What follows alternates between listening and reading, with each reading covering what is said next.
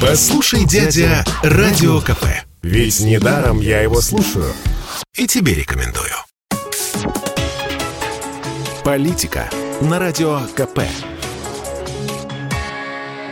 Владимир Варсобин. Настоящая Россия складывается из таких странных пазлов. Казалось бы, не способны складываться друг с другом. Нельзя сочетать несочетаемое. Но в России это легко. По стране мечутся силовики, ковровые бомбардировки бизнеса, аресты, аресты, аресты. Впечатление, особо не разбирая кого.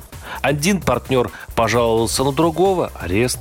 Кому-то приглянулся чей-то бизнес – арест. Кто из этой массы зэков, рассованных по КПЗ и зонам, действительно украл – неизвестно. Кто несет свой крест в терновом венце мученика имени Магнитского, разобрать трудно.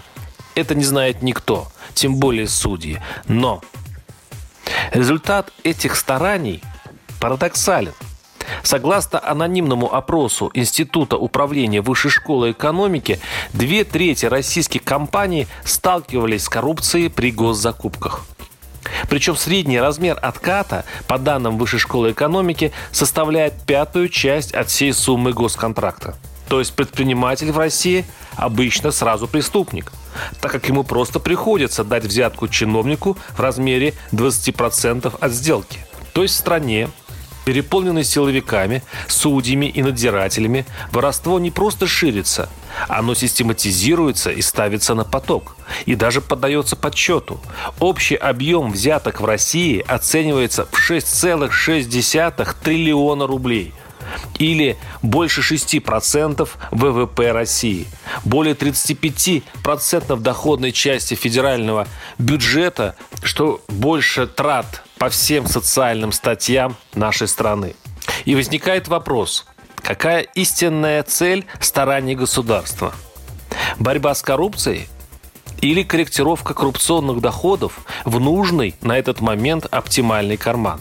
Разумеется, можно предположить, что русские власти медвежьей страны, как и полагается, косолапы и неуклюжи, но все-таки честны в своем стремлении побороть старорусскую беду.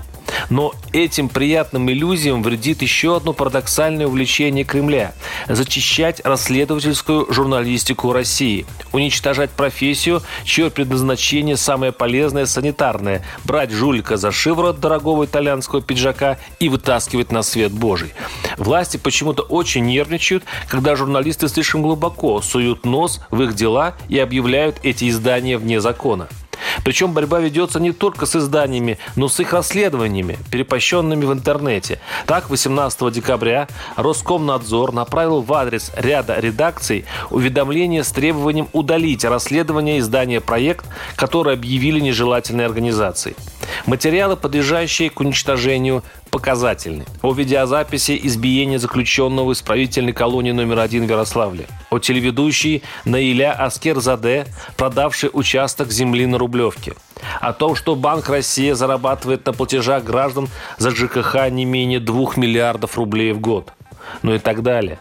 Согласитесь, странная получается картинка, прямо по бородатому советскому анекдоту. При поиске коррупционера главное не выйти на самого себя. Варсобин, телеграм-канал, YouTube-канал. Подписывайтесь. Политика на радио КП.